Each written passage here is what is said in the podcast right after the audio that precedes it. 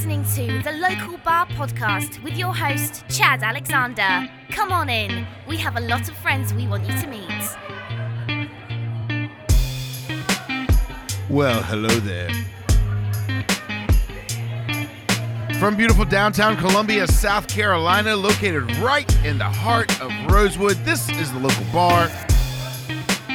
I'm your host, Chad Alexander, and of all the places you could be, you've decided to spend a few moments with us today. For that, we are incredibly grateful. How you doing? Local Bar can be found over on iTunes, Spotify, iHeart, wherever you get your good podcast. If you want to be a part of the show, reach out to me, Chad at localbarmedia.com, Local Bar Media on Twitter and Facebook. It's where you can find a little bit more of what we got, as well as that web page, localbarmedia.com. And if you want to support the show, patreon.com slash localbar. There. We got all the business part out of the way pretty quick. I have to you, I am super stoked about our guest this week. I, I was, and that's just putting it mildly. I'm um Scott Johnson, uh, for those of you that do not know who he is, he is the uh, owner, curator, proprietor, good gentleman of the Frog Pants uh, podcasting network. Um, I, it's not just podcast, but that, that's what I know him from. Scott uh, is uh, is a artist um, and a podcast creator. He's been doing it for a very long time. One of the top ones in the industry oh, I, I, I, quite frankly, he owns a certain market. I think. I, I guess it's debatable, but I am. Um, I, am really excited to have him on. He was a. He's a. He's one of the most influential people in getting me started uh, with podcasting, and um, this is absolute joy to be able to talk with him and bring you this interview. I um, I got to tell you though, it's pretty. This life is just God you know, sometimes sometimes you try to be as prepared as you can and you have everything. And you know i mean like you if you've been alive on the planet for i don't know over six months you you've kind of figured out that sometimes every now and then life's just going to throw you some curveballs. So you got to be ready for anything. That whole boy scout thing be prepared. Oh it's not it's not just for them boys anymore. It's for all of us. Be prepared. And so I've got my studio, and my my studio is set up to where uh, all it takes is a quick just jaunt through the backyard to the studio back here. I can fire it up and be ready to record a show in a moment's notice. Well, Scott and I have been trying to have this episode recorded since like June of last year. Um, it's something that's just on either one of our ends. Just something comes up. It's been the it's been the elusive Moby Dick of all interviews for me. And uh, finally, Scott shot me a message. Hey, how about tomorrow? Yeah, sure, I can do that. Then uh, got another message from him. How about like in about uh, ninety minutes or so? Oh yeah, sure. And I was out and about on the town. Then I get the message from Scott. How about in about fifteen minutes? Yeah, you, you know I better go back and make sure everything's working in the studio. I walk in here, unlike and uh, uh, unlike the door, walk into the studio, and it's as if every single gremlin had been through all of my stuff. None of the wires are working. The internet's not working back here. The soundboard's all screwed up. I've got no idea what in the hell. So I have to I have to grab the mixing board. I have to grab the the computer. I, I, grab a really crap microphone that's down there on the floor right now.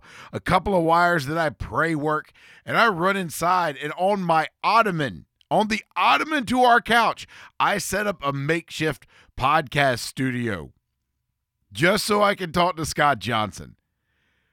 So I finally get to talk to the guy and interview him for my show. The guy the guy that is one of the most influential characters in me even doing this little hobby. And I've got the worst sound quality I've ever had during the interview. You would have sworn I did it on a cassette tape. Like I just popped my David Lee Roth "Crazy from the Heat" uh, cassette tape right out of there, and I put in a blank one. And Scott, you and I are gonna talk. the whole time, I'm like, you know, my good. I couldn't grab the good microphone. When the hell, Chad? Not only that, not only that, Maria's uh, ex-husband. Uh, it's, it's his weekend with our daughter. Had to pick her up from school, but she forgot some stuff at the house, so they have to come barreling in to the middle of the interview. it's just, you know, it just goes to show. It just goes to show. If you want to make God laugh, you tell him your plans. All right. Sometimes life is going to pick somebody. And the other day it was it was me. They needed the the the life gremlins needed a good laugh. Oh, they got one with me. You should have seen my erratic tail running around here, man. I, I'm like fussing at the dog, like it was his job to make sure the internet was working back here. That's just dumb. Uh, hope you've I hope you've had a good weekend. I, I certainly have. Some some uh, um you know, I, I got I got reminded of a very important lesson this weekend. Um I got to do a couple of cool things and see a couple of folks I hadn't seen in a while. Uh, those of you that have been uh, listeners to this show for a good bit know that I play in a band called Don Merkel and the Blacksmiths. It's their music that you'll hear in the um, bumpers between uh, segments on the show. And um, we uh, we a little known fact about us: we never practice. That's I'm not bragging. It's it's terrible. Half the band lives in Columbia, South Carolina, which is right in the middle of the state. The other half lives about an hour, hour and twenty minutes south, uh, right on the coast in beautiful Charleston, South Carolina. And um, we we usually get together, uh, you know, for gigs or maybe maybe if we're on the road, we'll jam a little bit somewhere. But we we never have a formal practice, and we we got to this weekend. We uh, camped out at a good friend's house, uh, who's got she's got a little studio in her backyard for her band. Uh, Shelly McGee, who was on the show last week, Shelly uh, allowed for the the blacksmiths to come over to her house and eat all of her food and drink all of her whiskey, and that was uh, it was it was a good time. But I um I had so much fun being able to sit back and, and jam with these guys again. And um I don't know. I, I found myself suddenly in a couple of different uh, instances, and I realized there is a major portion of my life that I've been ignoring. And and it caused me to it caused me to actually st- take a step back and really do some hardcore self reflection. And in the middle of that, I noticed I, I saw somebody walking and doing something. And it made me come to this great realization of a choice that we make every single day that I think we blame on something else. In other words, every single day we have a choice to do something and instead of making a choice we sit there and say that this thing is dictating what our life is to us. And i i, I even sat around like last night before i went to bed still just kind of dumbfounded like what? Why in the hell have i never noticed this before? It's insane and and it was it was this past weekend that made me realize how there is something that I know that I've done incredibly wrong, and I am sure as hell that all of you listening have done the same dang thing, at least to some degree. More on that in a minute first I want to bring the, the the the interview to you that I did with Scott, but I I need to I I, I do need to do a little bit of justice here. Um, while while I can make excuses for the terrible audio, uh, it, it really wasn't that bad. Um, just know that if it sounds completely different than what you're hearing now, that that's what's going on. Uh, there are a lot of you that that listen to this show that uh, I know are even kind of new to podcasting. Uh, I get emails all the time. Um, people ask me for my recommendations, and a lot of times the, the people I point to are these folks. Uh, the the um, the folks that are associated with the Frog Pants Network bring a wide variety of shows. Scott Scott started doing podcasting, and you'll hear in the interview, he gets into this a little bit, but uh, he was one of the first. He was one of the first really to do it. And and Scott was a guy that was kind of communal about it and would always bring other folks in. Then he started welcoming in other shows. And and and through those connections, he built a a, a podcast company. Uh, quit his job got crowdfunding to uh, sustain what he's doing. Um, also has his other work that he does through his art and then some freelance work. I, I believe he does. I, have heard him mention on some of his shows. He has some of the largest shows on the internet uh, that are not owned by a a a media outlet.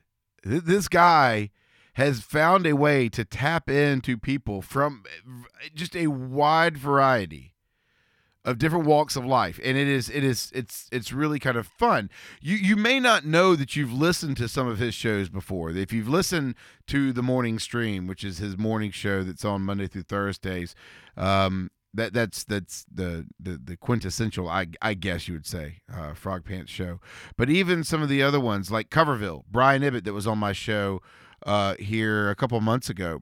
Uh, that's a Frog Pants uh, show. Frog Pants joint, something like that. But even the ones that are kind of like the cousins to it, uh, the, those two, uh, those two jacklegs from uh, Night Attack, uh, Justin Robert Young, and um, and and Brian Brushwood. They they are from um, a, a network that is very closely related to the Frog Pants Network, and you can see a lot of offshoots. Like Scott, Scott has got this tree that's reached out to all these different areas. The funny thing is, is if you were to see Scott in a restaurant, he would he would probably you would probably not even know anything about this. Like he he is a guy that is just as humble about it and doesn't look at it uh, in, in, that way. And and he talks about that a little bit here in the in the uh, in the interview. But I wanted to let you know, for those of uh, those of you that, that may not know anything about that side of podcasting, the side that gets into like the movies and the video games, um, and uh, just the, the I don't know the offshoot silliness that is things like the morning stream. There may be there may be um, a side here that you're not aware of. So I, I, I wanted I wanted just to make sure that I was I was doing it proper and making sure that you knew that, that this is that this guy is a big deal and it was a lot of fun. And I'm I'm very very uh, appreciative of him. Uh, not only just coming on the show, but giving me the opportunity to ask him some of the questions that I did. He pulled, I, I, I mean, he he didn't tell me there was anything we couldn't talk about, and I um I really appreciated uh, him letting me take uh, the interview where I wanted to go with it. So that was um that was really kind of neat. I um I I hope you enjoy this interview as much as I enjoyed doing it. I mean, I, I really had a good time with it. Uh, here is my interview with uh, the one and only Scott Johnson, and I will talk to you on the other side of this break.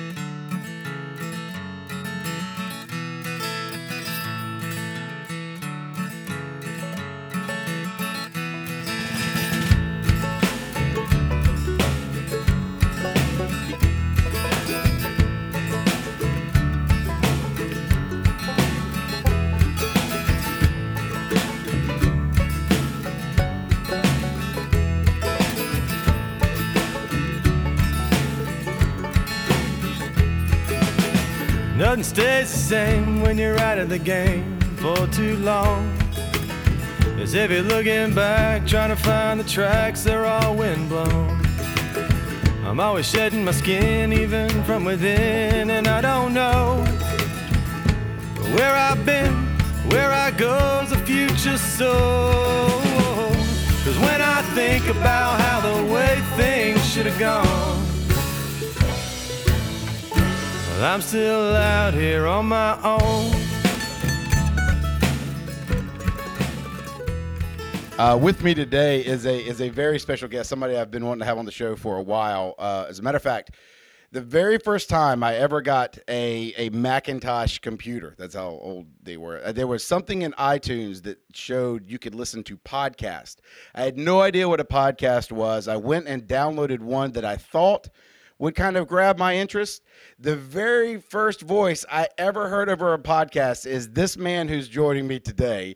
Uh, is a very humble guy, and if he weren't so humble, he would admit that he is actually the godfather of podcasting as we know it.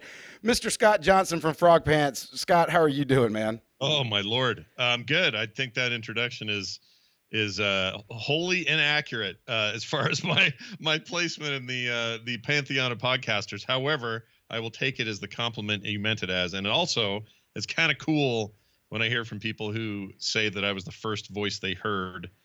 Uh, and it and it's you know it should be it should feel like a high pressure situation like oh boy I better better be careful here what I say or whatever. But but no I, I now have a, a I have a reputation for just letting it all hang out. And so I hope today during our time together uh, you don't get to the end of it and go, man, I can't believe that's the jackass I heard for the first time. I, I absolutely hope that's what I'm going to. That is the expose I'm trying to have, Scott. So I, I we'll, we'll just see how it goes. So you, yeah, so you've been running um, podcasts for for quite a while now. Your um, the first one I heard though, by the way, was um, Extra Life Radio.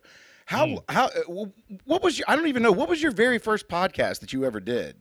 Well, if you really go back uh, and you kind of have to to get back to the original stuff. But uh, back in 1999, I started a show called uh, let's see, it was called Infiltration Radio at the time, and it was specifically a show that dealt with this video game mod for Unreal Tournament called Infiltration. It was like this realistic kind of military mod.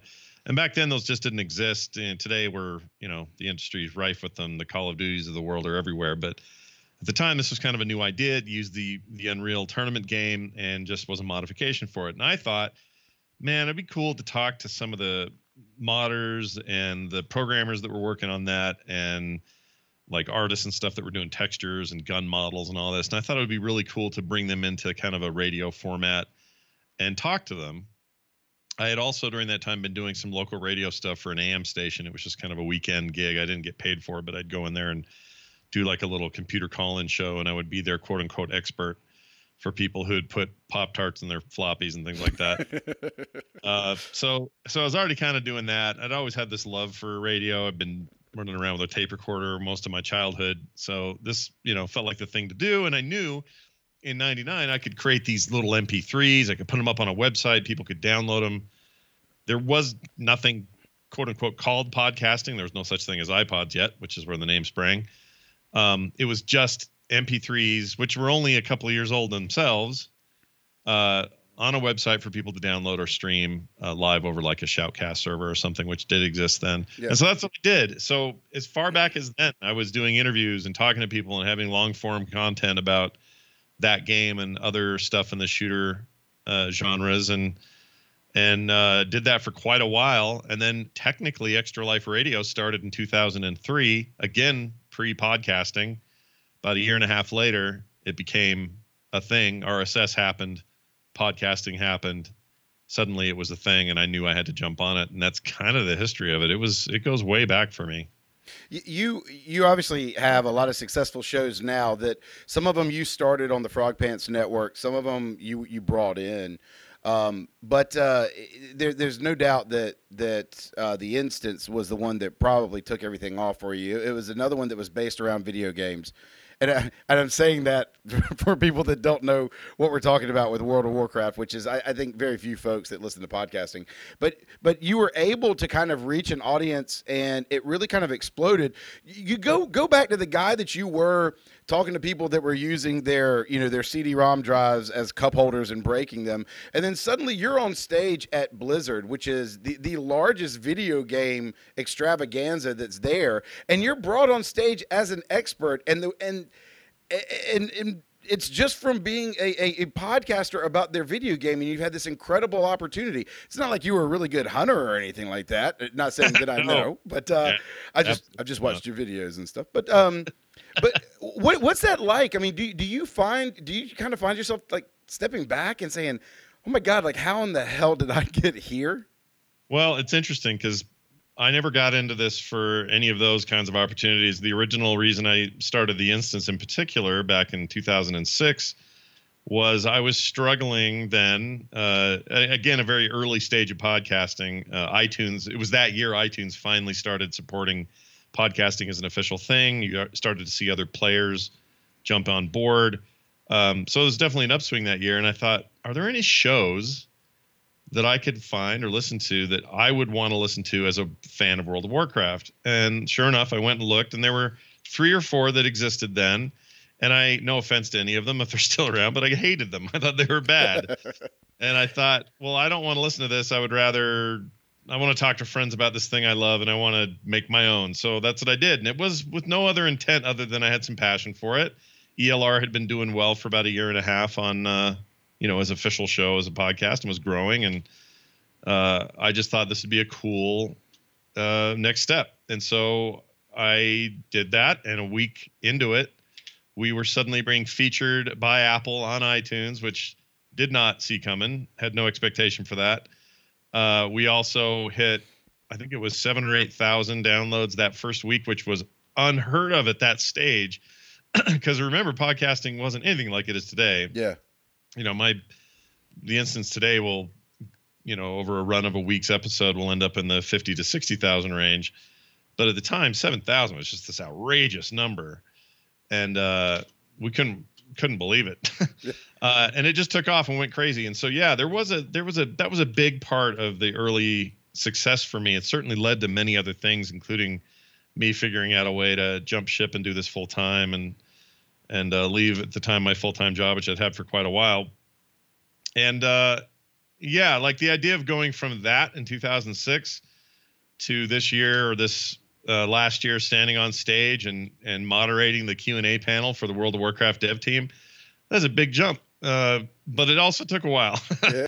and, and the thing is, I don't. I'm not one to go after that stuff. I'm not really much. I'm not one of those guys that likes to toot his own horn much. I don't. It's just not interesting to me, and I feel. I know I'm always surprised when other people think it's interesting. So getting on stage and doing that sort of thing, I I feel natural doing it. It's not a problem for me, but it's never like a big ego trip for me. In fact, I kind of feel the opposite. I feel like it's a huge honor. It's incredibly humbling. Uh, I don't even know why they chose me, but if they did, I'm going to do the best job I can. And after having a couple of these opportunities in the last few years, it's it's um, you know turned into a really great relationship with Blizzard. Uh, you know they've always been really kind to me and and uh, have have been really thoughtful about whatever my role is on the in the community and and I've tried to you know show that in return and be a good steward of of uh, of the opportunities they give me and it, it feels pretty good. But yeah, I guess to answer your question simply, no, I I didn't expect any of that. I kind of thought my show would just be a fun thing for me and a dozen of my friends and I didn't think of it as much more than that. It's uh, it's funny you talk about those other shows that are still around. I mean, I, I didn't bring you on here so you could crap on Zug and Coltrane and the other guys that convert to raid there, Scott. But that's Well, that's remember, okay if you were. guys, you got to remember those guys came late. They they were, uh, and this is to their credit, but they they started as members of our guild and listeners of the instance, and they came they came out of that. I want to say they their show didn't start till like 09, 10 or something. Uh, so they so they came late or they were later and they and they claimed the instance as being the place where it all started to happen. They split off from there and went and started their own thing and have done an awesome job. I love their community's great and we tend to we actually tend to share a lot of folks uh, across those two communities. They sort of inhabit both, but um, yeah, they make a great show. I I don't. I, they would not have been in the group I would have called a bad show had they been around in, in 2006. Yeah, I, I figured. I knew there was a connection there. I actually didn't know they were part of AIE. I, I didn't know that, but that's. Oh uh, yeah, there was a lot of. In fact, at the time, there was a ton of drama about them uh, starting their own thing. And at the time, I was like, "Why is there drama about this, you guys? It's no big deal."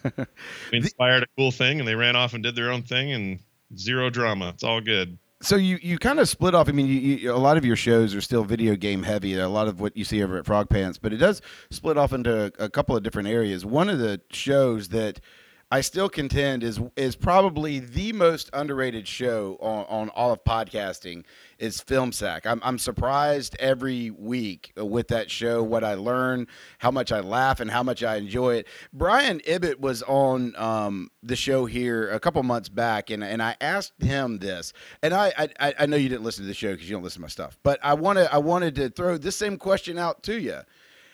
How in the world do you guys take those four big personalities that do that show and have it seem like so well constructed? Like I don't do y'all use hand signals? Is there a video? Like how do you keep from talking all over each other?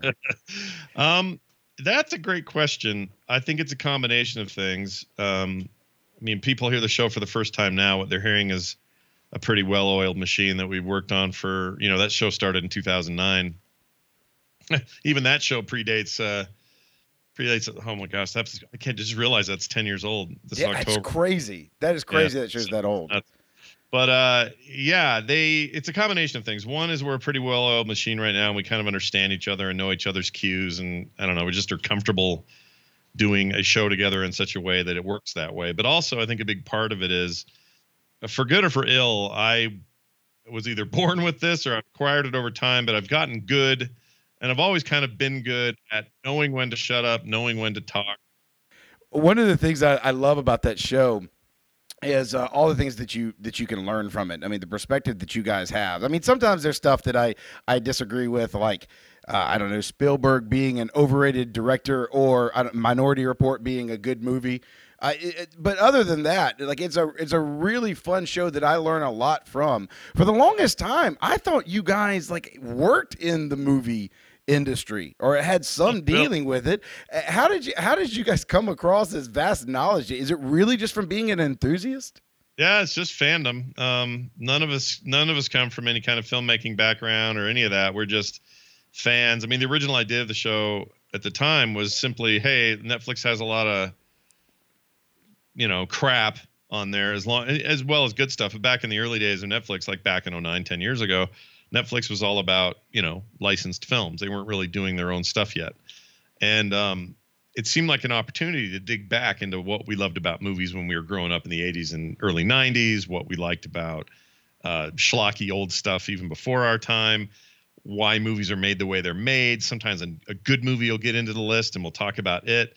Uh, sometimes it's nothing but garbage for weeks on end, but but there's still something worth talking about or making fun of or laughing about.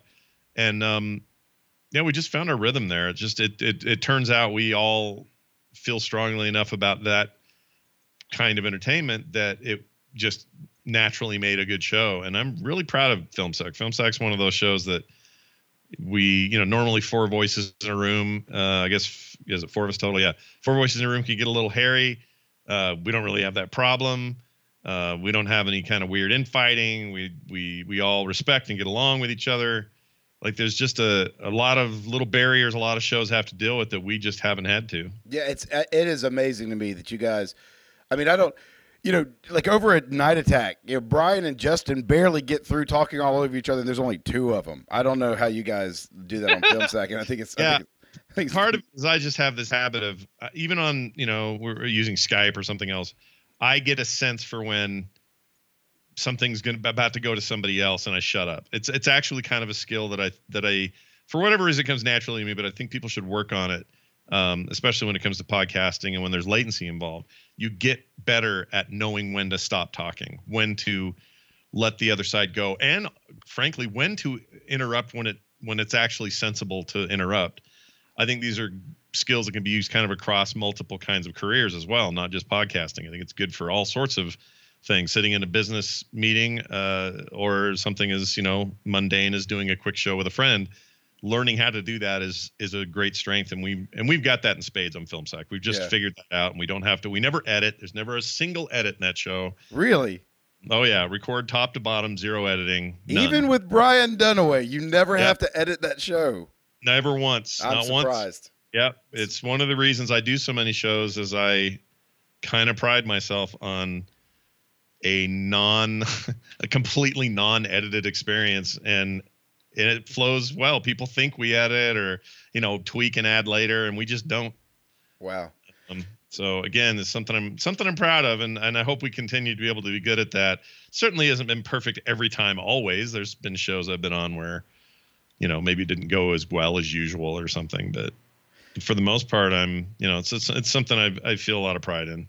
Uh, speaking of the personalities that you have on your shows, there, there's there's there's no doubt that there is an incredible chemistry between you and Brian Ibbott, and and it's it's it's on display every day with the morning stream. That that show. When you decided to do that, decided I'm going to do a, a, a four day a week daily show. Did you have Mhm. any idea it would take off, not only to where it is today, but as quickly as it did? No, I mean I knew we would we would have a lot of fan crossover from other projects and that people would get excited about what I had planned. But I have since the dawn of time really wanted to have my own talk show, my own morning show. I hate normal morning shows. I think they're terrible. kind of that Bob and Tom kind of Yeah. sound effectsy. You know, spend half the day doing terrible uh, phone pranks. I hate that stuff. It just sucks. And because I'm not a fan of that particular um, brand, let's call it, of that sort of thing, I just thought, well, I want to do my own thing and I want to have my own sound and I want it to be what I, again, like the instance, I wanted to make a thing I would want, a thing I would want to listen to. And that's what I ended up making with the with TMS. And I didn't know it would take off. I just knew I wanted to do it. Um, the choice to have Brian as my co-host was based on our experiences thus far with Film Sack. I knew it was a good match. Um, I knew that that would be a good combo. I didn't know why I knew that. I just did. Yeah. And um, I think I was right about that. And and you know, here we are. Gosh, that was 2011. So Jeez. was- sure, yeah, that's that time's going real fast too. Was it seven, eight years or something? Um, it's it's been uh, amazing, and the show's done nothing but grow and and continue to thrive and find new new listeners and. Um, but it but it stayed very true to what it was originally designed as, which is this fun, open, very honest kind of conversational morning show, and and it was uh, you know I if there's anything I'm you know most proud of in the podcasting stuff that I've done, it's probably that because it's a lot of freaking work. People don't realize like, I mean, some I'm sure some people realize, but it is a ton of freaking work every day to kind of just keep that going, to find our rhythm, to stay in that zone. Um, not again, no editing. It's all live. It's all done straight to hard drive. And even if there's a mistake, I push the wrong button, I keep it in. like, the only editing I do now is Twitch doesn't like uh, the m- music Brian brings, even though he has Yeah. full right to play it. Um, Even though that's true, uh, I still don't edit except for the music. and at the end of the show, I'll put music in. Yeah, that That's- that was one of the things that Brian and I talked about. Is we, we the the internet community has got to get that part figured out. I I don't know why that's such a pain for everybody. Oh Um, yeah, he has to deal with it uh, much more than me. But at Sure. least podcasting, the audio ver- uh, kind of podcasting thing has stayed relatively easy. If you're if you're doing legal stuff, you can do it. Yeah, It's just these video streaming services or YouTube in particular, they just have no tolerance for anything, whether or not they just don't have a way to go, well, let's make sure this is legal because Brian has all the rights. He pays for it every year. We just don't have a way to tell YouTube that. So they just auto ban everything and it's super frustrating. But yeah. I, I didn't bring it up with Brian, but my the band that I play in, we put some videos up on YouTube, and they took them down, and we're like, that that's our music. Like, Yep. what's going on? Yeah, so it's yeah, it's, that happens a lot. Like we've got music I've had custom made for shows and it gets pulled because it's like, ah, this is somebody else's music. Oh, jeez. And it turns out somebody did a takedown. It wasn't YouTube saying it. Some other groups like that's our music, and I'm like, well, why are they? Why do you take their word for it, and not mine? Like Right. it's the this thing. I don't, I don't get it. But One- I, I agree with you. One day they'll figure this out. They need to. Um, it's getting to be super weird, and I look forward to it. one one of the uh, one of the uh, things that I think I'm most impressed with about the Frog Pants community is the actual community itself. The the followers send like tend to have like a, a connection with you that I don't see in other podcast communities. I mean, Diamond Club I think probably comes close to what I've seen. Um, but it's the interaction that you guys have. I mean, there there are people that call um, there are people that are kind of regulars that, that aren't actually a personality that's on any of the show, and you guys are able to interact with them in that way. It, it, it reminds me a little bit. I think it's I, I don't think it's ironic at all that you, you a lot of the show came from uh, a, a a large podcast you had about World of Warcraft. World of Warcraft tended to have that communal aspect to it as well that brought all of us together in it. And it looks like you've been able to take that and, and bring that to the podcast community with what you've done in Frog Pants. Was that something that was completely natural, or did you have to sit around and say, "Well, what can I do to to to create a better interaction with listeners"? How, how did it happen that you've got like the tadpole? Like how how uh, it's not just you put up a chat realm on your on, on your show. I mean, there, there has to be a large group of people that want to interact with you. How did you how did you allow for that to happen? Well, for me, um, a lot of it came whether I wanted it to or not, but I think a lot of it came from my earlier work. Um, you know, I, we talk about podcasting all the time, but my my comic work and my illustration stuff, which is like literally 50% of my business, uh, already was uh, was already kind of in the world of creating communities. We had very active forums. We had a very active fan base who would always look forward to the new comics and the new art I would put up. And while you know much smaller and and would you know not nearly the kind of the reaction I got from the podcast, that was already kind of in place. And so a lot of people you'd ask and say, "Well, how'd you hear about the shows?" "Oh, I've been following Scott since his first Extra Life strip back in 2001." Like you hear that a lot. Yeah. So I think there are people that are still part of the community and loyal from those days. Um, but what I've learned over time is, despite those little head starts and knowing that kind of going into it, uh, Tom Merritt once said a very prescient thing that I've never forgotten. I don't know if you've had him on before. You should have him on if you haven't. Um, but Tom Merritt said to me, "We get the chat room we deserve," Huh. and I never forgot that. And I think it's absolutely true. Uh, there are plenty of like very negative, cranky voices on the internet who get lots of hits and lots of streams and lots of audience and downloads on whatever and YouTube coverage or whatever that uh, that get that just from the pure negativity of it all. But in the end, it's not actually, you know, I'm not trying to call anybody out in particular here, but it's not actually a following. It's more of a, I don't know. It's it's all just angry and and people are pissed and they they're not really there for to support you or for you to support them. They're just there to be cranky and and say, yeah, I agree with this guy, but the minute he goes a different way, they're going to turn on him. It's a very temporary kind of Yeah. internet fame. Yeah. And my experience has been if you create a place where people play, uh, feel safe, where they feel acknowledged, understood, um, where I'm honest about who I am and what I'm saying, like they don't. A lot of people are like, "Well, what's he really like?" Well, no, this is me. Like what you hear on TMS, what you hear on the instance, that's me talking, and there's no difference. If there's something you see about me that you think is quirky and weird, it's because it is. And if you see something about it you don't like, it's because that's who I am, and I'm probably not going to change.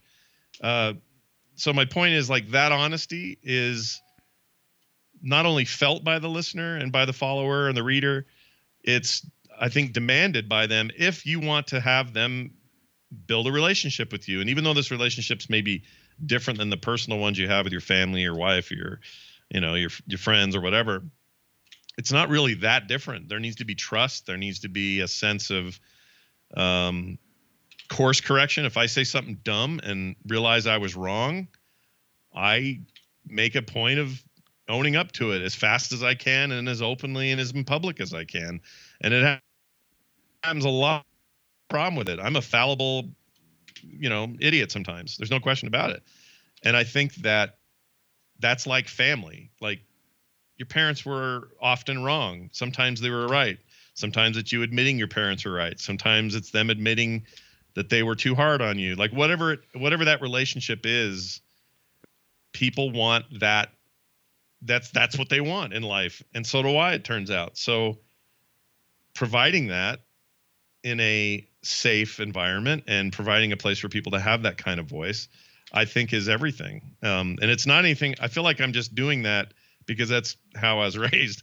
Yeah. But it, but a lot of this is the community, you know, deciding that that's for them, and then they bring their own talents, their own thoughts, their own special set of. Uh, uh, you know of who they are to the to the mix and then the community just keeps growing based on that i don't take credit for it i think the community itself is amazing and we just keep kind of growing on it Yeah, I, I'm I'm a little disappointed to hear that you are the person that's on the shows. I was actually kind of hoping you'd be a little bit better, but that's you know we'll we'll, we'll just take whatever we can. Um, take what you can while you can I um I have a I have a question that I've always thought ever since I've listened to you for a long time. It's it's something that you I don't think you really bring up that much. Um, but I've always said if I could sit around and have a drink with Scott, I'd want to ask him about this. Well, you don't drink, and I don't live in Utah, so that's probably not going to happen.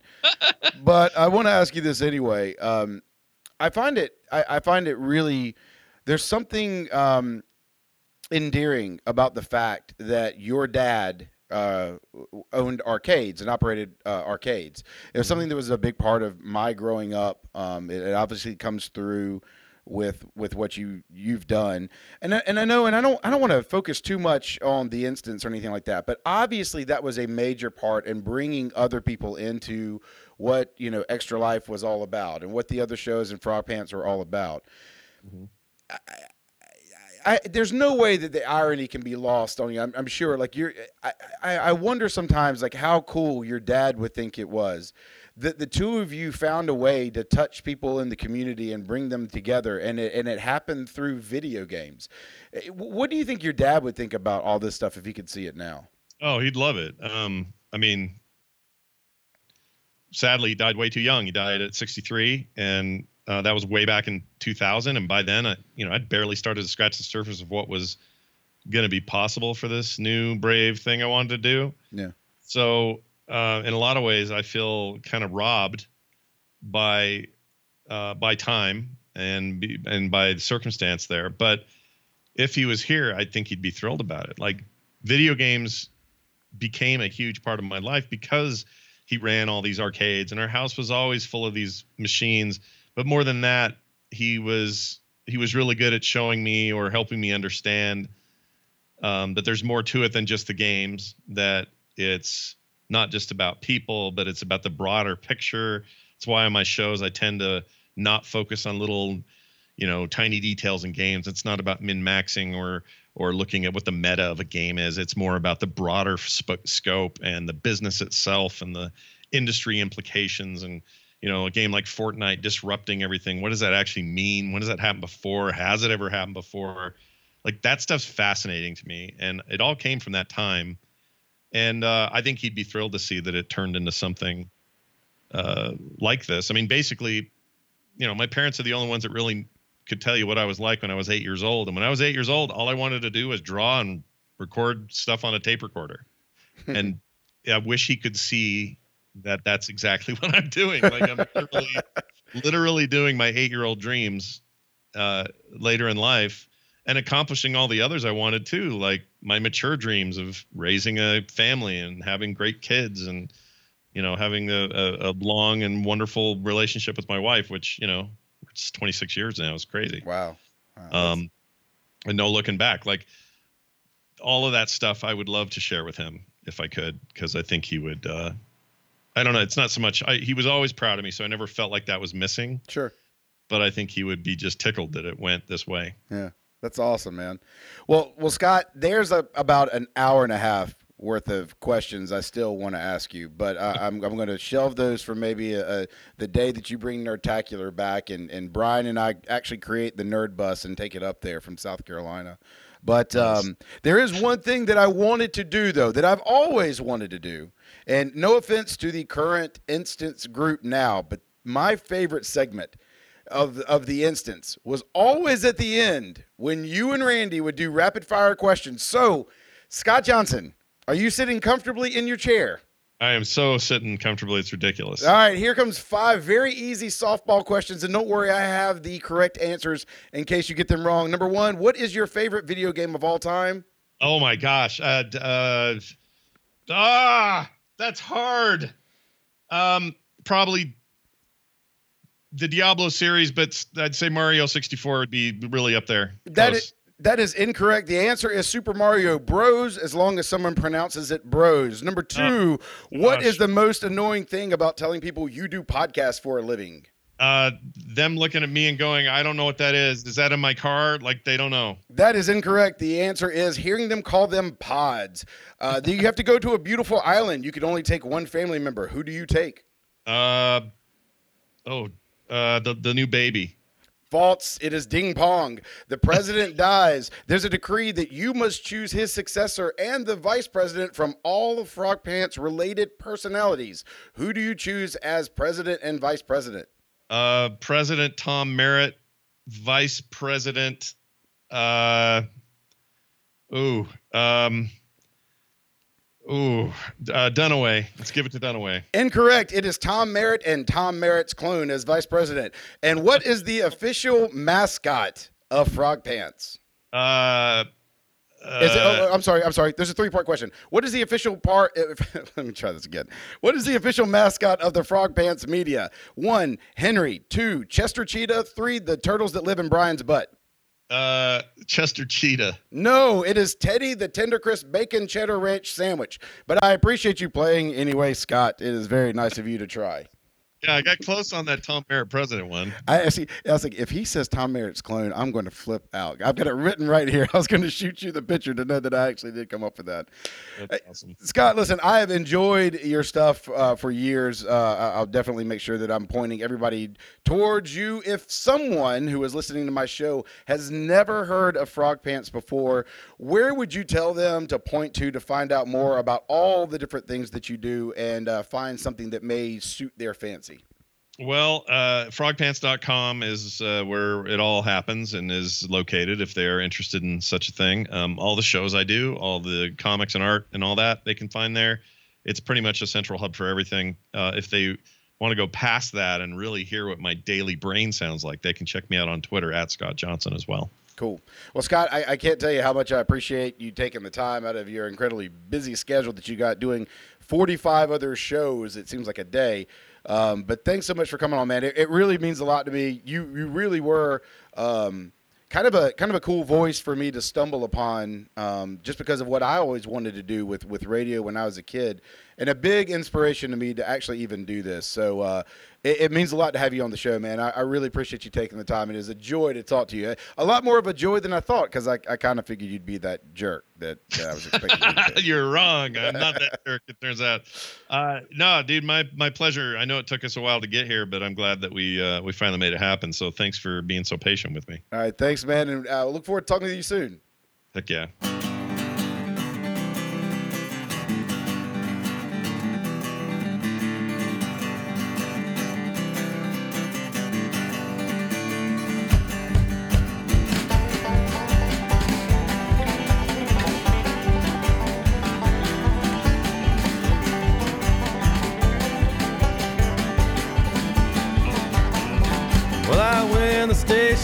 Found the girls waiting by train bound for God only knows where. Standing by the tracks that have a house on her back, and in her eyes I recognized a distant stare. Said that she was leaving cause she knew that I was cheating on her with her sister Lorraine. Well, asked for forgiveness, she told me to kiss her ass. You didn't mind, jump from that train. Cause I love you, Lucille. Why don't we make a deal? Cause loving you's got me lazy and drink girls got me crazy. I never touch another drop of you. Buy a shirt or go to church, wrap my arms around your girth, and then I'll never have to sing the blues. Yes, I already know what you're thinking. You're thinking, wow, Chad, that is the most professional you ever sounded doing an interview. That was everything from the tonal qualities of your voice to the excellent sound quality of the recording. It that is how if you do if you do an interview, Chad, with someone that you've always wanted to do an interview with, that that right there is how you do it. No, you don't. You, you, you don't need to sound too professional. Be a little giddy in there if you want to. That's that's absolutely fine. I, I want to thank Scott again for coming on. That was a, it was a blast to be able to talk with him on and off the air. And uh, he's a great guy, great guy who uh, who does something that I think is uh, phenomenal and and and highly highly ironic that uh, Scott and I got to have that conversation on the on the weekend where this uh, this epiphany that I came to just jumped out of nowhere. So going back to what I was saying earlier, I I was uh, I was walking around and I saw I drove by a, a, a, a like a, I guess like a bus stop or busy intersection where a bunch of kids get picked up in Ubers or whatever.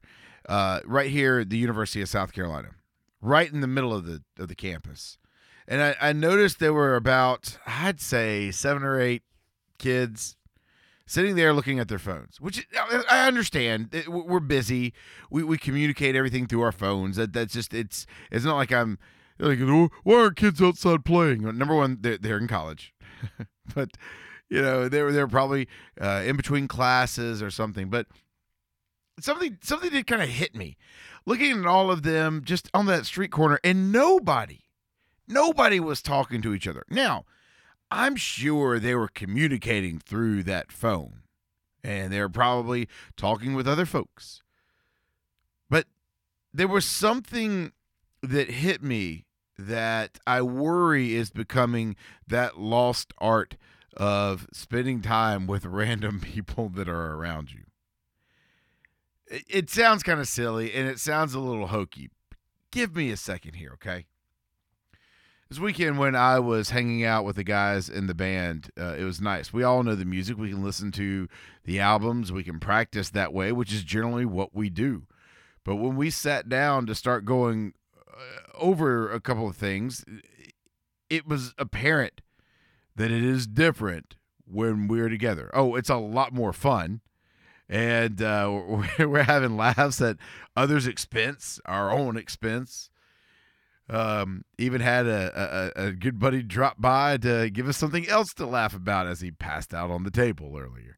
Uh, it was a um, it was a great time, and, and the camaraderie was was much needed. I understand that I'm an extrovert, so that kind of stuff is something that speaks to me, and that's that's really um, kind of more my cup of tea than other folks. Sure, I get you. Completely understand that. But it's not like I've got a band full of extroverts. I don't think any of them are as extroverted as I am. Heck, Don's pretty introverted. Um, we, we, we, we don't, we're not all the same. But there was something about us all spending time together. You could tell that we all really enjoyed it. Uh, at, on Sunday night, there was the benefit that we talked about uh, with, in Shelly's podcast last week. And uh, I dropped by that for a good bit and saw a lot of folks in the music community out there supporting uh, some a major part of the music community. And I ran into uh, some some people that I've played in bands with, and some other folks that I knew from uh, going to a couple of shindigs around town, and it was great. We were all sitting there and throwing around a couple of ideas, seeing what the other one was doing, and it was just a kind of a nice little, I don't know, musician mixer. It was it was crazy. It was, it was really cool. Some awesome music too, by the way. I mean, if you missed that show at the hangar the other night, they were throwing down. I heard Reggie Sullivan almost made the building collapse. It was just it was uh, uh it was great. It was great. Cottontail Soul Society was killing it. Everybody that I saw um, was just absolutely fantastic. But it was really cool. But I, I, did something else earlier that day too. I, I had a chance to go meet with a, a, a very small group uh, of folks from a, a, church that I go to. Uh, when I say small group, I mean like seven people uh, we met and uh, had dinner real quick, and we're sitting around just shooting the breeze, talking about just a whole wide array of stuff. And and these were actually just got thrown into this group with uh, six other people that I did not know, that I, I had no idea who they were. And I walked away from that group like just feeling great about the discussion that I had with these folks that I I had never met before. Had a few beers, had some pizza had some great conversation. It was it was it was fantastic. And I, I realized I realized something that was that's been missing um lately. A long time ago when when I was going through a particular particularly tough time, my dad asked me a very simple question hey, you know, how's work going? How you liking living up there? So, who are your friends? And it wasn't that dad was like spying on me. And dad's not nosy. He doesn't care that much now. He's like he's still he was, but he was. I think he was kind of making a point, he didn't know how to make to his young son that was out trying to figure out life on his own.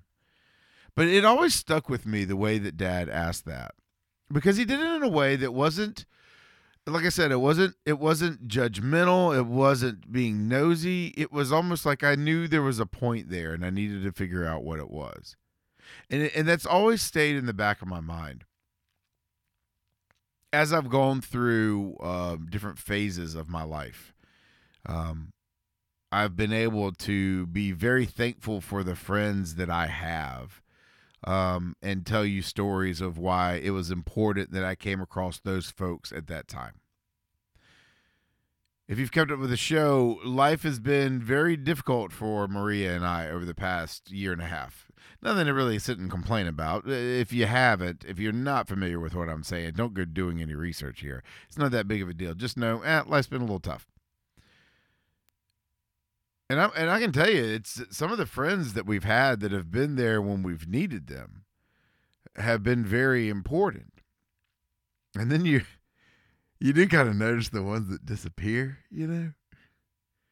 But that's we're not here to call anybody out. That's that's not what I'm what I'm trying to say. it, it is it, my, my point. My point is this: there is something about the people that are around you. My grandmother used to say all the time, "You show me your friends, I'll show you your future." That This is this is what you know.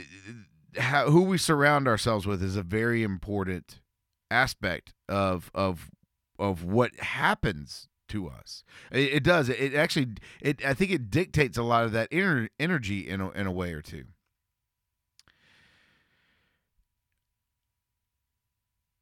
It's one of the things that I love about watching Scott work. So it's it we we mentioned that World of Warcraft video game. For those of you that have played it, you get exactly what we're talking about. If you've never played it or just made jokes about it, uh, or you know nothing about it, uh, understand this. At its peak, I think 18 million people played it at one time. And when you play it, you have to interact with other folks. You have to problem solve and and overcome obstacles together and there's there's a lot of camaraderie with that. And, and there was something um, unique about that game because when it came out, it was really the first thing ever to do that. So suddenly you start seeing all these things pop up. I mean, um, message boards and and Reddit pages, and not that Reddit's not a message board, but um, but even like Scott said, with podcasts and other media, there there were there were people that were wanting to find other ways to talk about this outside of that setting. It was it was a, it was an incredibly popular and and very um I don't I don't want to say addictive. Whenever you say addictive with video games, people get incensed. uh, it, it, but it, it was it was it, was a very it was a very special um uh, kind of thing because you know I, like I I would play with folks a couple of hours two or three nights a week and I I knew these people to an extent but we we had some kind of camaraderie.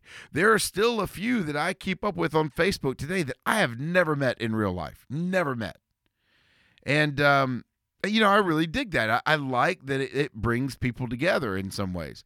Now that can also be detrimental there are plenty of people that will tell you I had to take a break from Warcraft or I had to stop playing it. Why? Well, because you get so focused on those relationships and that, and you, and you feel a pull to where like I kind of feel like playing tonight, but man, if I don't play and my raid group's not going to have me or this won't happen and I need to be there, and you you got to kind of separate yourself from that. But there's an opportunity, right? There's an opportunity to bring us together in a way that we've never been brought together, or at least not in a long time. That's that's what hit me when I was looking at those college students standing there looking at their phones while waiting for a bus or an Uber or whatever. I'm going to I'm going to use the back in my day. So just go ahead and get prepared.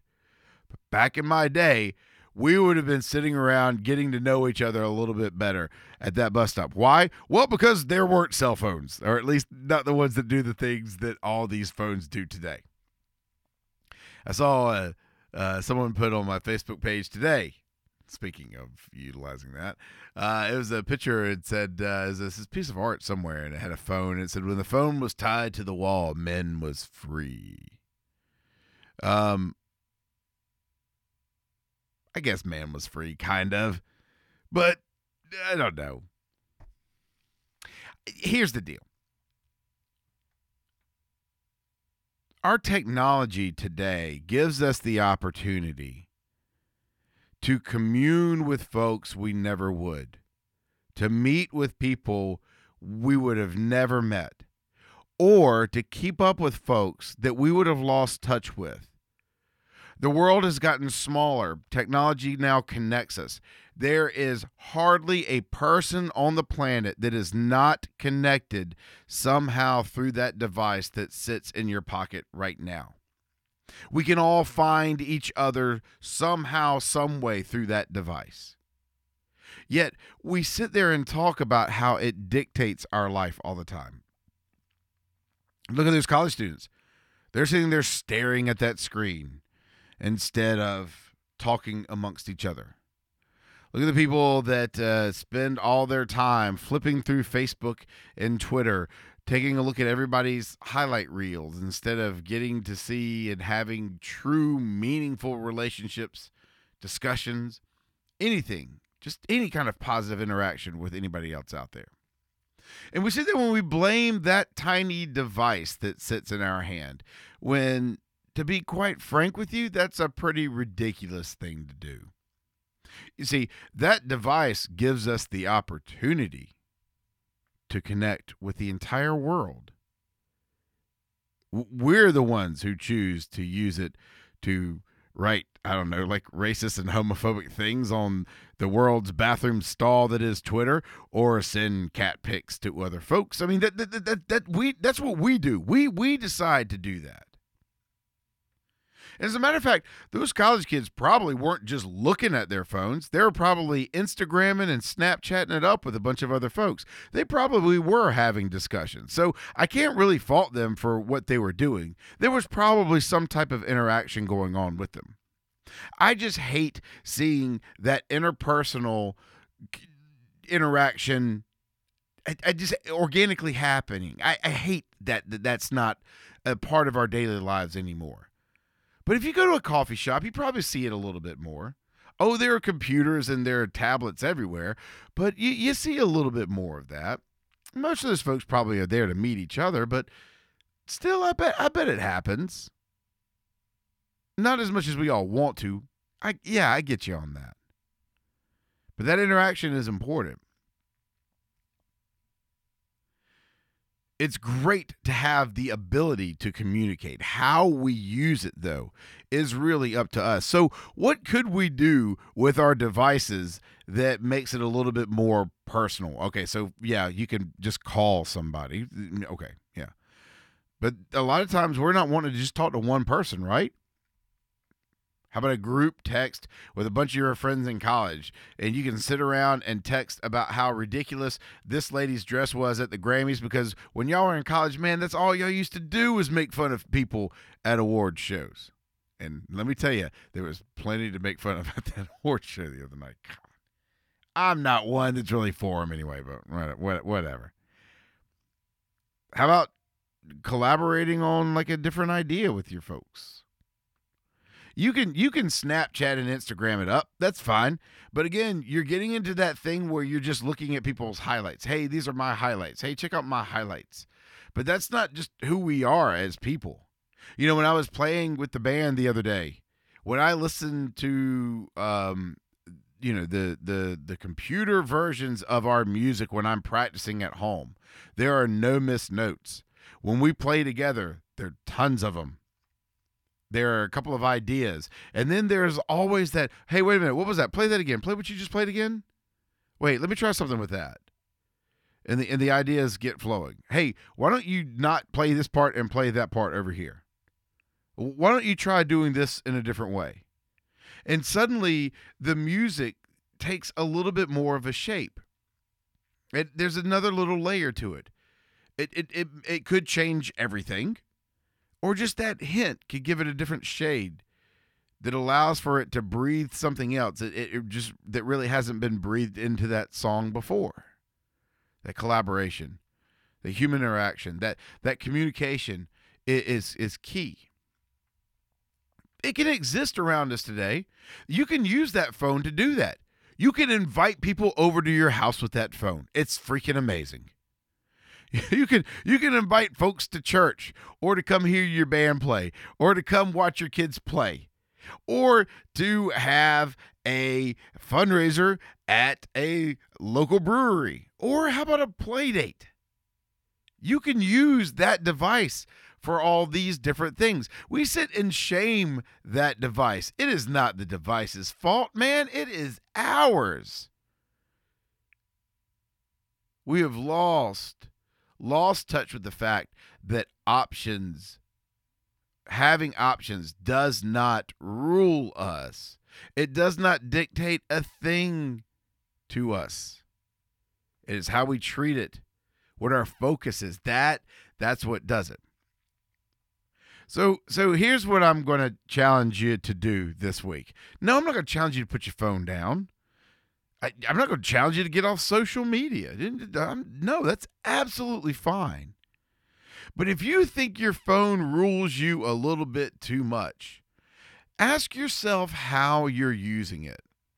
You're going to get on Facebook. You're going to look on Twitter. You're going to do all that stuff. But do you wish you you had started a few more group texts with your friends? How about your fantasy football group? Yeah, fantasy football is over. Who says you can't send a couple of jokes out to all those fools right now that you just stomped? There's nothing wrong with using these tools we have today for the better. Scott Johnson's dad um, had an arcade. People used to go to the mall. They would group up because, well, we didn't have phones. The arcade was a cool place for us to hang out, have fun, talk, make fun of each other. Just just be people. Scott's podcasts do that now. They they bring folks together in a way like you've never seen. Go, go watch TMS in the morning on Frogpants on their on their on their website. You'll see at the bottom a chat room that will take on its own shape that has moderators and folks that come in there all the time. I, I don't get to watch their shows live a lot. I, I'm a part of it every now and then when I can be. But I'll go in there and I'll watch the chat get to going. And eh, like, I, I haven't paid attention to anything that Scott or Brian said now in three minutes. Oh my God. And, and I, I, I love that. I love seeing this communal atmosphere that exists in this technology. Scott even started doing this this this get together called Nerdtacular, where he would invite listeners to his network just to show up in Utah, and they would sometimes go watch a movie together. Now it is truly it, it for for the past few years it has been the premier podcast eh, extravaganza to go to where you can ask questions about the different ways that they do podcasting, how they present things, how they collaborate uh, you know what drives them. There, there's not a lot of that out there now, and, and Scott's had it, and then he then he crapped out and stopped doing it. And he needs to get his crap together. But yeah, this guy, he's just not he's just not successful enough for me. But I, I, I it just it floors me when I see this. I see I see a guy who understands the importance of bringing people together. I see a guy who understands for himself the idea of of human collaboration, not just the theater of the mind that that podcasting can give you, but the idea that people need to hear something. People want to hear subject matter talked about in this way, and they and they want better options. And so let's give it to them, but let's give it to them in the way that Frogpants has, where it's not just, hey, I'm going to give this to you. It is, I want a conversation to be going. I want to hear this on every one of Scott's shows. You will hear at least voicemails or he'll read emails from people that are constantly writing in and the people on their shows take it to heart and they talk about it and it's fantastic i don't mean they really delve into the, the every single nook and cranny of each you know voicemail that's sent to them i'm sure as heck glad they don't do that for the ones that i send usually late at night but it is uh it's a really cool thing to see this technology that's used to bring people together Something we need more and more of today. Ask yourself, how can you do it? How can you make it better in your life? And if you can't, if you really just can't think of anything, maybe just pick up your phone. Click on frogpants.com and just watch what they're doing. I'm going to tell you, there's a way to not let things rule your life. If something's got that much power, imagine what you could do with it if you picked up the reins and really took control. Thanks for stopping by the bar. We've picked up your tab, but if you'd like to leave the best bartenders you know a tip, head over to patreon.com forward slash local bar and support the show. Any support is greatly appreciated. If you'd like to drop us a line, send your emails to chad at localbarmedia.com. Thanks for coming in. See you next week.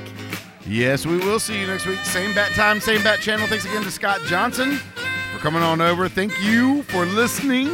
Thank you for putting up with the terrible sound and my long windedness tonight. I hope you find a way to go out and make a difference. Until next week, take care. This podcast is part of a local bar media. For this and other shows, visit localbarmedia.com.